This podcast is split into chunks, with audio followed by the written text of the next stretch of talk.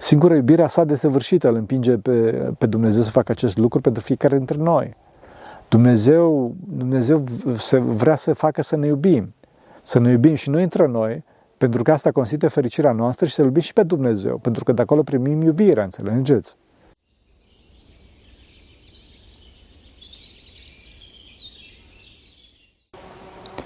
Slavă Tatălui și Fiului Sfântului Duh și acum și purea și vecii vecii. Amin. Pentru că cine Sfinților Părinților noștri, Doamne, să Hristos, Fiul lui Dumnezeu, miluiește pe noi. Amin. Un om avea doi fii și a zis cel mai tânăr dintre ei tatălui său, Tată, dăm parte ce mi se cuvine din avere. Și el le-a împărțit averea. Și nu după multe zile adunând toate, fiul cel mai tânăr s-a dus într-o țară îndepărtată și și-a risipit averea trăind în desfrânări. Când auzim asta, parcă este un eveniment foarte comun de zilele noastre.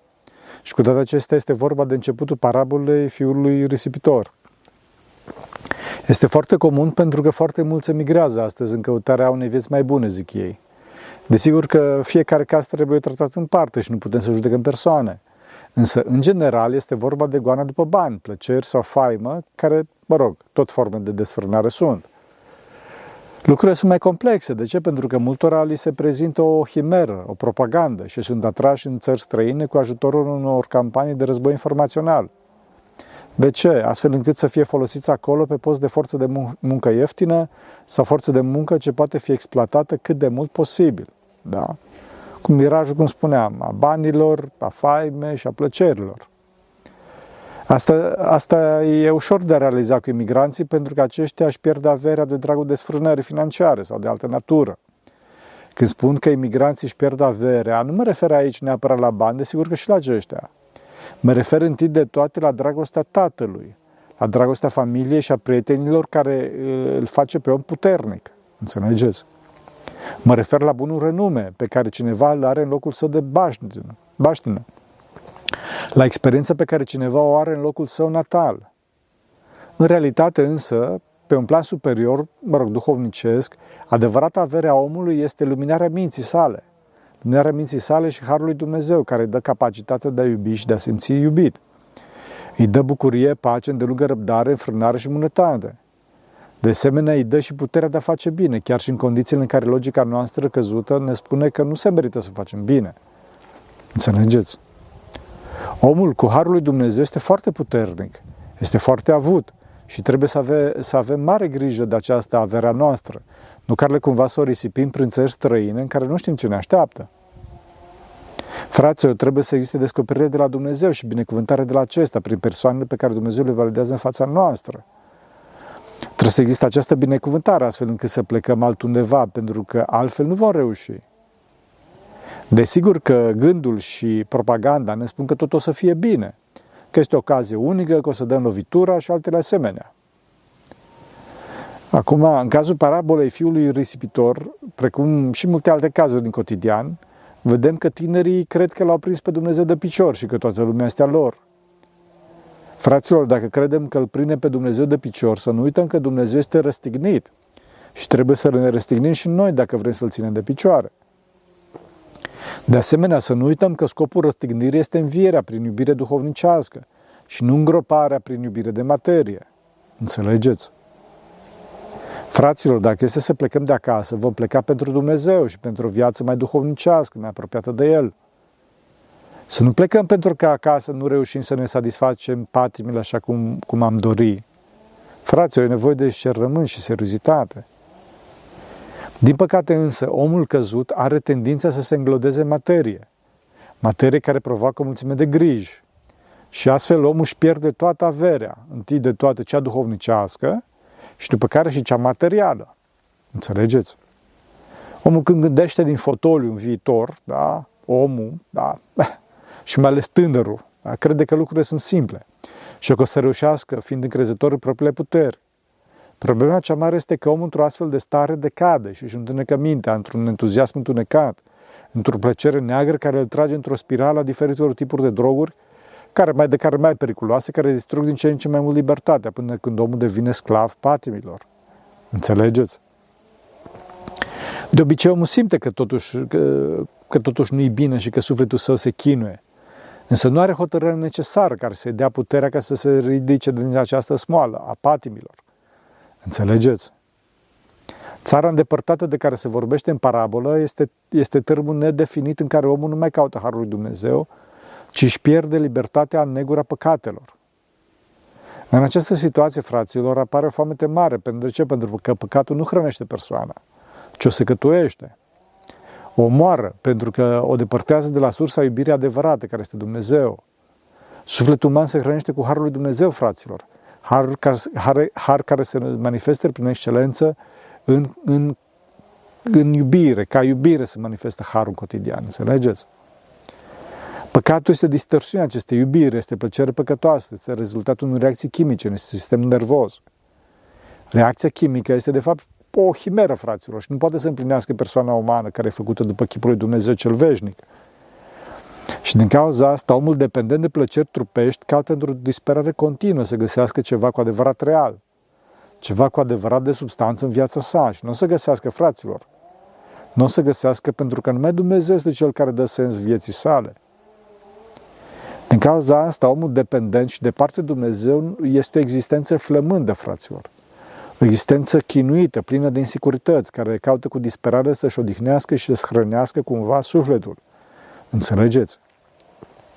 Din cauza asta spune Domnul în parabolă că în țara păcatului a venit o foame mare, și fiul care a risipit harul lui Dumnezeu începe să ducă lipsă.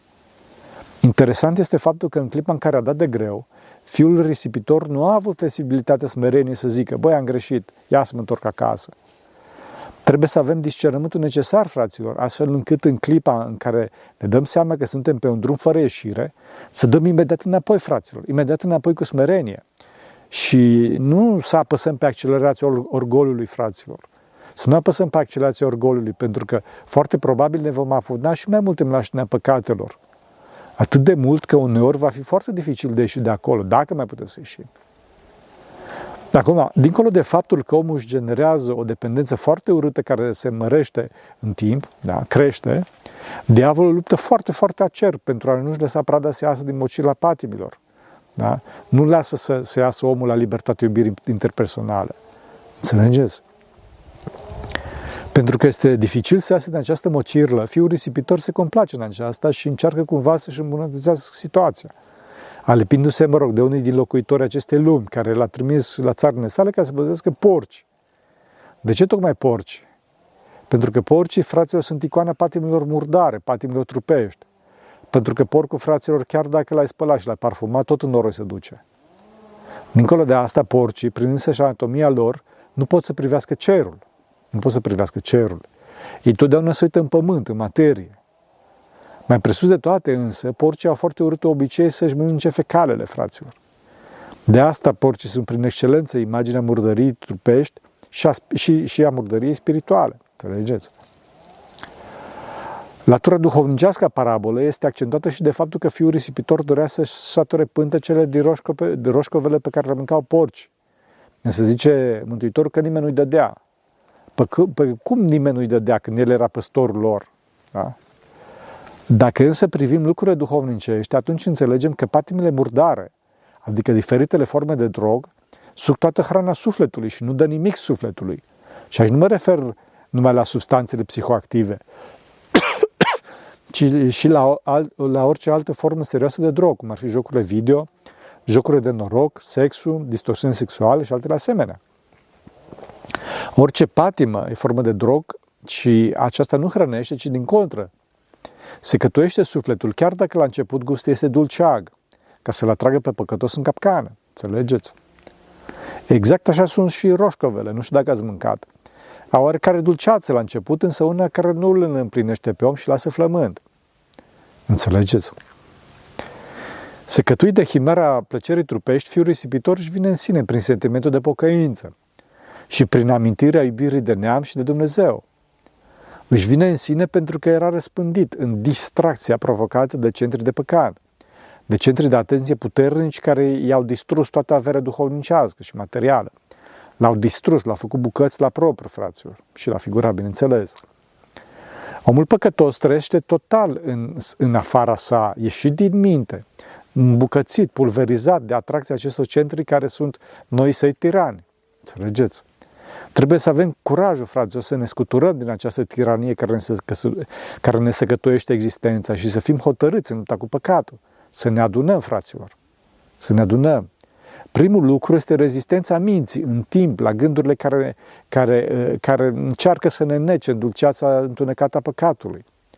Trebuie să stăm demni, smeriți și viteji și să spunem că nu, nu o să fac asta. Să zicem că orice s-ar întâmpla, nu o să fac păcatul. Să ne opunem gândului, fraților, să ne opunem ispite, oferte păcătoase, chiar dacă acesta insistă. Un lucru repetat continuu, fraților, să știți că nu devine un lucru bun. Dacă e rău, nu devine un lucru bun că în continuu l-auzim. O minciună repetată în continuu nu devine adevăr. Pentru aceasta, fraților, trebuie să ne opunem cu rugăciunea, cu hotărârea, iubirii de Dumnezeu și cu amintirea răului pe care l-am pățit. Înțelegeți? Vedeți că și fiul risipitor și-a adus aminte de argații tatălui său, care erau mult mai bine hrăniți cu harul dumnezeiesc, în timp ce el murea de foame în țara negurilor păcatului. Vedeți că și aducea aminte de binele care l-a lăsat în, în, în țara sa și de rău pe care îl trăiește acum. Adică ne aducem aminte și de binele pe care l-am, l-am pierdut și de rău pe care îl trăim. Așa prinde curaj, fraților, să ne vedem cine suntem și să ne ridicăm din mașina păcatului și să stăm drept în înălțimea smereniei noastre. Fraților, să știți că omul care se păcoiește este eroic, este foarte măreț, este epic, pe când omul care se complace în păcat este minuscul, e o, e o târătoare, fraților, un laș, un vierme. Să avem curaj să ne ridicăm, după cum s-a ridicat și fiul risipitor. Vedeți că Hristos spune de mai multe ori în această parabolă anastaz, care românește este tradus cu a se scula sau a se ridica. Traducerea este corectă în context și Hristos repetă acest lucru. De ce? Pentru a accepta faptul că răscrucea existențială a fiului risipitor este ridicare din păcat. Anastasi mai înseamnă și înviere, înviere, sculare de morți, care se potrivește, se potrivește și aici, pentru că în clipa în care omul se ridică din păcat, omul învie, pentru că plata păcatului este moarte, descompunerea, o descompunere care intră mai mult sau mai puțin în existența omului în funcție de gravitatea păcatului. Și aceasta intră până când se ajunge la moartea ca descompunerea omului în suflet și trup. Trupul care la rândul său se descompune în compuși chimici din care este alcătuit. Înțelegeți? Până când nu ajungem la această descompunere, mai avem timp, fraților, să înviem din păcat, să ne ridicăm din acesta. Fiecare la măsurile sale, desigur. Se vede aici hotărârea și curajul ridicării pocăinții fiului risipitor, care a spus cu toată inima sa că o să se întoarcă la tatăl cel iubitor. O să se întoarcă și o să-i spună că a greșit. A greșit la cer și înaintea, înaintea tatălui. Și că nu-i vrednic să fie fiul acestuia și să-l facă ca pe unul dintre argații săi. Vedeți că pocăința fiului risipitor este frontală și fără compromisuri. Nu caută să se îndreptățească sau să-și ușureze situația. Da. Bineînțeles, mânat de iubirea de sine – de ce? Pentru că uh, are deja experiența chinului iadului. Fiul risipitor are deja experiența chinului iadului generată de egoism, de iubirea de sine. Adică a văzut ce-a pățit dacă este iubitor de sine și nu mai vrea să repede faza. Înțelegeți? Fiul risipitor pur și simplu se predă iubirii călăuzitoare a tatălui. Să nu uităm că iadul este alegerea noastră, alegerea noastră de a, de a nu ne pocăi. Iadul este rezultatul nepocăinței și nu a păcatului. Iadul este rezultatul, uh, um, cum se spun, dorinței noastre de a nu scăpa de adicțiile care ne tiranizează. Să nu uităm, fraților, că iadul este închis pe interior, fraților. Este închis pe interior de către cei care stau acolo îmbrățișați cu patimile lor. Și nu e închis pe exterior, ca acțiune de pedepsire a unui Dumnezeu tiranic și neiertător, că Dumnezeu este iubitor, fraților, Tată iubitor. Înțelegeți? Ne putem imagina cum imaginea epică a ridicării fiului risipitor și cum venea ca un emigrant sărac și a lipit, lipit de glie, străbătând de fapt în mod practic toată distanța care le separa de casa iubirii sale, casa tatălui, care și-a jertfit, mă rog, și-a jertfit averea pentru el. Ne putem imagina războiul de gând pe care l avea de la vrăjmaș, astfel încât să se întoarcă din drum. Însă, pe de altă parte, ne imaginăm și îngerul păzitor care îl întărea pe acest drum, pe această cale. De asemenea, îl vedem pe tatăl care l-a văzut, l-a văzut de ce? Pentru că, cu toate că era departe, tatăl era afară, l-aștepta în continuu și era tot timpul de veche. Când se va întoarce cel plecat în țara păcatului? Înțelegeți? Acum tatăl, când l-a văzut pocăindu-se, părăsim păcatul și revenim la virtute, i s-a făcut milă și alergând a căzut pe grumazul lui și l-a sărutat. Fraților, nimic nu poate să producă o bucurie mai mare decât bucuria victoriei victoria adevărată, adică bucuria victoriei împotriva păcatului, împotriva urii, împotriva morții. Este victoria iubirii, victoria vieții, victoria unității. Înțelegeți? Vedeți că Tatăl cel duhovnicesc și iubitor nu, nu i-a făcut observații, nu i-a cerut socoteală, nu, nu i-a zis pentru toată avierea pierdută și asta de ce? Pentru că vedea lucrurile duhovnicește. Știa că fiul risipitor a plătit plăcerile provocate de păcate, a plătit prin chinul provocat de urmările păcatelor. Înțelegeți? Noi însă dorim atunci când păcătuim să simțim și plăcerile provocate de păcat, iar pe de altă parte să scăpăm și de durerea care va veni în mod necesar conform legii duhovnicești. Asta nu se poate, fraților, fără pocăință. Ai plăcere păcătoasă, vei simți durere. Pocăința este singura care, care șterge treaba asta. Acum, pentru a scăpa de efectele legii duhovnicești, trebuie să ne pocăim în fața lui Dumnezeu și a oamenilor cărora le greșim. Înțelegeți? Pe de altă parte, dacă noi ne credem drepți și mustrăm foarte tare pe cei care greșești, așa, mă rog, chiar dacă aceștia s-au pocăit deja, să se chină din, din pricina urmărilor păcatului, asta este greșit, fraților, greșit. Trebuie să fim trezvitori. Trebuie să fim trezvitori ca să mustrăm numai atunci când este nevoie. Când este nevoie spre, spre clădirea sufletelor și nu spre dărâmarea lor. Spre îndreptare. Și dacă omul s-a îndreptat deja, nu mai trebuie să-l înțelegeți. Întâi de toate, nu trebuie să mustrăm dacă nu ne validează Bunul Dumnezeu să facem asta. După care trebuie să ne concentrăm asupra, fra, asupra faptei, asupra răului și nu asupra făptașului. Pentru că făptașul nu e rău niciodată, fraților. Poate să fie însă bolnav. Înțelegeți? Dacă ne gândim la păcătos ca la un bolnav, atunci vedem lucrurile cu iubire și discernământ în adevărul lui Hristos. Și nu o să mai fim agresivi împotriva persoanelor, ci împotriva faptelor. Nu o să mai fim destructivi pentru ceilalți și pentru noi înșine, ci o să fim constructivi pentru toți. Înțelegeți? Acum, un alt lucru esențial este conștiința relativității noastre. Adică înainte de a ne arunca să mustrăm fapta celuilalt, să ne întrebăm, oare nu greșesc? Oare am înțeles bine? Oare o să-l folosesc pe celălalt sau o să-l dărâm? Înțelegeți? Sunt câteva întrebări pe care trebuie să ne, să ni le punem înainte de a acționa de o manieră decisivă, cum este mustrarea. Înțelegeți? Desigur că uneori mustrarea se poate face intenționat de anumite persoane care sunt instituții, cum ar fi starețul, de exemplu, însă asta numai dacă ucenicul este legat cu lanțul de aur al iubirii paterne și este bine hrănit cu Harul lui Dumnezeu. Numai atunci, fraților. Dacă însă omul vine să se spovedească, fiind traumatizat ca un erou de pe frontul unde s-a luptat cu păcatele care, care mă rog, păcatele i-au lăsat răni adânci, atunci să nu mai pune și noi sare pe rană, fraților. Pentru că celălalt nu o să reziste și mai rău face. Înțelegeți? În aceste cazuri, din contră, trebuie să-i oblojim rănile și să-i arătăm că bine a făcut că s-a păcăit. Bine a făcut că s-a întors de la moarte la viață, înțelegeți? E o mare taină aceasta.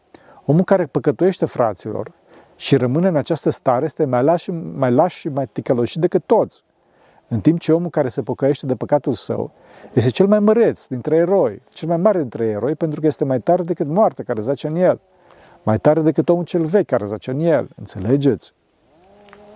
Din cauza asta, fraților, vedeți că tatăl cel iubitor nu lasă pe fiul cel risipitor să-și termine spovedania, ci a zis către slujile sale să aducă repede haina cea din tâini, adică haina înfierii dumnezeiești, haina harului, haina pe care Tatăl cel Ceresc, uh, ce ceresc nu ne-o dă când, când, când ne cerem partea noastră de avere, ca să mergem să o risipim prin păcat în țările străine de Dumnezeu. Haina înfierii o păstrează cu El. Vedeți că Dumnezeu nu ne omoară pentru păcate, ci din contră așteaptă ca păcătosul să, să se întoarcă și să fie viu. Înțelegeți? Chiar și așa zisele pedepse de la Dumnezeu sunt de fapt corecții pedagogice. Corecții pedagogice astfel încât omul să-și ajusteze drumul în clipa care se îndreaptă către rispirea provocată de păcat. Înțelegeți? Inelul pe care tatăl îl dă înapoi înseamnă repunerea oficială în drepturi ca fiul al său, ca fiul al lui Dumnezeu cel prea înalt, chiar dacă fiul cel risipitor este un nimic prin sine însuși. Îi redă luminarea minții pierdută prin păcat, ca, să poată, ca să poată să ia decizii cu discernământ. Nu știu dacă știți, mai de mult, dincolo de faptul că inelul reprezenta apartenența la o familie, mai era folosit și pe post de pecete, așa, pentru a ștampila, autentifica deciziile. Înțelegeți? Încălțămintea ne protejează de durile provocate de pământul și spinii cu care intrăm în contact. Faptul că tatăl îi dă înapoi încălțămintea poate fi interpretat că îi dă înapoi puterea de a călca peste patim și păcat și protecția. Protecția Harului Dumnezeu este protecție care s-a retras în clipa în care omul a ales cu bună știință energia demonică care vine în om prin comiterea păcatelor. Înțelegeți? Vedeți cât e de mare iubirea lui Dumnezeu. Da? Cât e de mare iubirea lui Dumnezeu. Spun Sfinții Părinți că dacă s-ar pierde toate Evangheliile și ar rămâne doar această pericopă, ar fi de ajuns pentru a descrie de plin toată economia iubirii lui Dumnezeu față de om. Din cauza asta, fraților, să nu deznădăjduim. Să nu deznădăjduim. Oricât de mare păcate am avea, ci să ne pocăim cu hotărâre, să ne pocăim exact în clipa asta. În ceasul de acum, acum trebuie să ne pocăim de păcatele noastre. Pentru că doar momentul de acum este al nostru, fraților. Amânarea, mâine, e războiul vrăjmașilor, fraților. Războiul vrăjmașilor. Vedeți că tatăl care așteaptă nu amână să recompenseze pe fiul risipitor. La fel și noi, la fel și noi să procedăm și dacă suntem în postura tatălui și mai ales dacă suntem în postura fiului risipitor. Să nu întârziem să ne pocăim. Zic asta pentru că de fapt toți suntem în postura de fi risipitori în relație cu tatăl nostru cel ceresc. Înțelegeți? Dacă ne pocăim, atunci Tatăl nu numai că ne repune în drepturi, ci, jerf, ci jerfește pentru noi și cea mai de preț averea sa, adică vițelul cel îngreșat și cheamă pe toți să se veselească pentru întoarcerea noastră din țara păcatului. Cel mai mare dar al Tatălui este jerfa, jerfa și bucuria într-o unitate. Înțelegeți? Spun Sfinții Părinți că vițelul cel îngrășat pentru jerfă este aici simbolul Domnului nostru Iisus Hristos, prin jerfa sa de pe cruce și prin jerfa sa din Sfântul Potir. După cum vedeți, Dumnezeu ne dă toate, toate, numai ca să ne pocăim, ca să devenim mai buni și ca să nu fim, ca să nu să mai fim răi cu ceilalți. Acum să mă întrebați, și ce câștigă Dumnezeu din acestea? Desigur că dacă este să vorbim mercantil, nu câștigă nimic. De ce? Pentru că Dumnezeu este perfect și nu are nevoie de nimic și de nimic. Singura iubirea sa desăvârșită îl împinge pe, pe Dumnezeu să facă acest lucru pentru fiecare dintre noi. Dumnezeu, Dumnezeu se vrea să facă să ne iubim. Să ne iubim și noi între noi, pentru că asta constituie fericirea noastră și să iubim și pe Dumnezeu, pentru că de acolo primim iubirea, înțelegeți? Acum, cu toate că Dumnezeu a făcut și face totul pentru noi, a creat inclusiv toată această zidire minunată pentru noi, noi tot nu dorim să-i mulțumim, tot nu dorim să fim iubitori cu ceilalți. E, și, mă rog, strâmbăm din nas pentru diferite lucruri minore. E, fraților, asta nu e distorsiune. Distorsiune este, ce este altceva? Înțelegeți? Ne facem iadul cu mâna noastră, fraților. Înțelegeți? Așa a făcut și fratele cel mare al fiului risipitor, care a rămas din punct de vedere trupesc lângă tatăl său. Însă inima sa era departe de inima tatălui. Făcea o ascultare trupească, o ascultare care însă, mă rog, nu îl împlinea și îl menținea în cadrele legalismului și nu-i permitea să se ridice mai presus la dragostea jertfitoare. Să se simțea nedreptățit. De ce? Pentru că el se, se, străduise, se străduise toată viața să facă virtutea ascultării, așa cum o înțelegea el, bineînțeles. Și vedea că în loc să fie premiat și el, fie și numai câtuși de puțin, a fost premiat cu cel mai mare premiu fratele păcătos, care a risipit averea cu desfrânatele. Acum, fraților, trebuie să înțelegem că milostivirea lui Dumnezeu este mai mare decât calculele noastre și mai mare decât dreptatea pe care o înțelegem noi. Milostivirea lui Dumnezeu este dătătoare de viață, fraților. Și acest lucru apare foarte clar dacă ne punem în poziția fiului risipitor. Dacă vedem lucrurile din unghiul lui, înțelegem că iubirea Tatălui premiază pocăința. Premiază pocăința care generează la rândul ei smerenie și iubire. Și nu premiază atât legalismul care generează dispreț. Înțelegeți? Al fiului cel mare. Din cauza asta, fratele cel mare nu dorea să vină și el să se bucure de ridicare, de sculare, de învierea fratelui risipitor. Și își mustră tatăl, își mustră, își mustră tatăl pentru gestul său de iubire. Înțelegeți unde s-a ajuns? Vedeți că fratele cel mare nu l-a înțeles pe fratele său. Nu a înțeles că păcatul este destructiv și că fratele său nu a dus-o bine acolo unde a fost. Înțelegeți? Că n-ar fi venit acasă. Și desigur că nu l-a înțeles nici pe tatăl său. Vedeți că înțelegerea vine prin iubire, cunoașterea vine prin iubire, cunoașterea adevărată vine prin iubire. Dacă nu iubim, ne întunecăm și pierdem tot, fraților. De fapt, fratele cel mare dintr-o dată risipește toată averea iubirii pe care o strânsese până atunci. A strâns-o până atunci, bineînțeles, prin ascultarea sa, care formă de iubire. Dintr-o dată asistăm la un fricoșătoare răsturnare de situație. Cel care a risipit prin pocăință adunat. Iar cel care a adunat prin ascultare a risipit, a risipit prin egoism. A risipit totul, inclusiv ocazia de a gusta și el din vițelul cel îngrășat și din bucuria de a se bucura împreună cu toți ceilalți. Înțelegeți? Din cauza asta, fraților, să avem grijă să nu ne încredem niciodată noi înșine și să zicem că suntem bine. Pentru că cel care zice că stă bine trebuie să aibă grijă să nu cadă. De fapt, chiar în clipa în care zicem că suntem bine și nu mulțumim cu recunoștința lui Dumnezeu ca dătorul acestui bine, chiar în clipa respectivă începe căderea prin infatuare, înțelegeți? Prin înfumurare. Să nu uităm, fraților, că toate virtuțile, inclusiv ascultarea, le facem pentru ieșirea din păcat, pentru a evita să simțim cea mai mare plăcere păcătoasă, care este împlinirea voii noastre proprii, voii noastre egoiste. Virtuțile sunt doar niște unelte pentru a ajunge la, Dumne- la unirea cu Dumnezeu cel iubitor.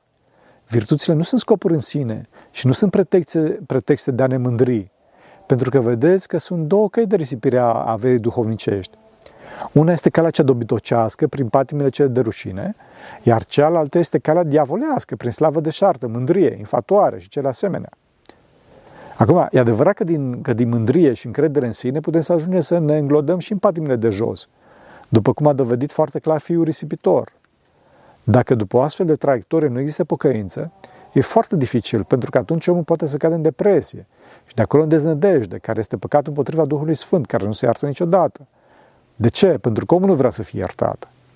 Fraților, niciodată, niciodată să, să nu ne, să, dez, să nu ne dezdăjduim niciodată, fraților. Pentru că vedeți că toate ce ceresc este întâmpinarea noastră. Este în, în, în, în întâmpinarea noastră așteptând întoarcerea noastră. Și asta este în întâmpinarea noastră fără să ne facă nicio observație, nicio mustrare atunci când venim spăși, spășiți acasă în brațele Lui. Înțelegeți? Din cauza asta vedeți că mândria și cele legate de aceasta sunt mai periculoase decât cele animalice.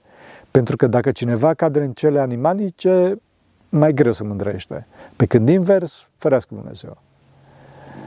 Astăzi, din păcate, oamenii și mai ales tinerii cad foarte ușor în încrederea în sine, pentru că astfel sunt învățați de către societatea de partea de Dumnezeu, la care sunt despuși. Pentru că omul nu poate fără Dumnezeu și pentru că omul a dat cu piciorul la Dumnezeu cel adevărat, omul trebuie neapărat să-și caute în Dumnezeu, în care se crede nestrămutat. Și astăzi, acest Dumnezeu este chiar el însuși. Dumnezeu care este și cel mai periculos dintre toate. Da? Omul, omul astăzi are foarte mult încredere în sine însuși. Ca să, ca să nu cadă în deznădejde, tinerii sunt învățați astfel, astăzi, cum spunea, să aibă încredere în ei înșiși, că pot să facă toate prin ei înșiși, că sunt capabili și talentați și altele asemenea. Bun, desigur că sunt capabili și talentați, însă fără velul și ajutorul lui Dumnezeu, nimeni nu poate să facă nimic, fraților. Și după asta omul vede și cade în depresie. Din cauza asta este foarte important, fraților, ca înainte de fiecare decizie majoră, să aflăm voia lui Dumnezeu. Adică să ne rugăm, să întrebăm pe ce validează Dumnezeu prin cunoștință și comportament și să fim atenți la noi înșine. Să fim atenți la noi înșine astfel încât să ne conformăm voii lui Dumnezeu. Să nu întreprindem acțiuni, acțiuni decisive, fraților, pentru că așa am citit pe internet într-o susă dubioasă, sau am auzit la știri, sau am cunoscut oarecare, ci totdeauna să-L punem pe Dumnezeu în centru. Dacă totuși am greșit, să, să nu pierdem timpul, fraților, ci imediat să avem curajul și flexibilitatea smerenie să ne pocăim și să ieșim de sub influența destructivă a păcatului. Eroismul unui războinic, fraților, nu se vede numai atunci când, având superioritate, știe să-și conducă armata la victorie, ci mai ales se vede atunci când, când știe să se retragă imediat, cu cât mai puține pierderi. Când vede că este net inferior și că reușește să se întoarcă prin pocăință, retragerea temporară într-o victorie răsunătoare. Înțelegeți? Așa vom birui, fraților, și vom ajunge la victoria finală, la victoria vieții asupra morții, la victoria iubirii de ceilalți, asupra iubirii de sine. Victoria pe care să ne dea Bunul Dumnezeu, să o avem în veșnicie, pentru că cine Sfinților Părinților noștri. Așa să ne ajute Bunul Dumnezeu. Vă mulțumesc că ați avut milostivirea să stați cu mine, pentru, cu mine până acum. Pentru că cine Sfinților Părinților noștri, Doamne, Hristos, Fiul Dumnezeu, milește pe noi. Amin.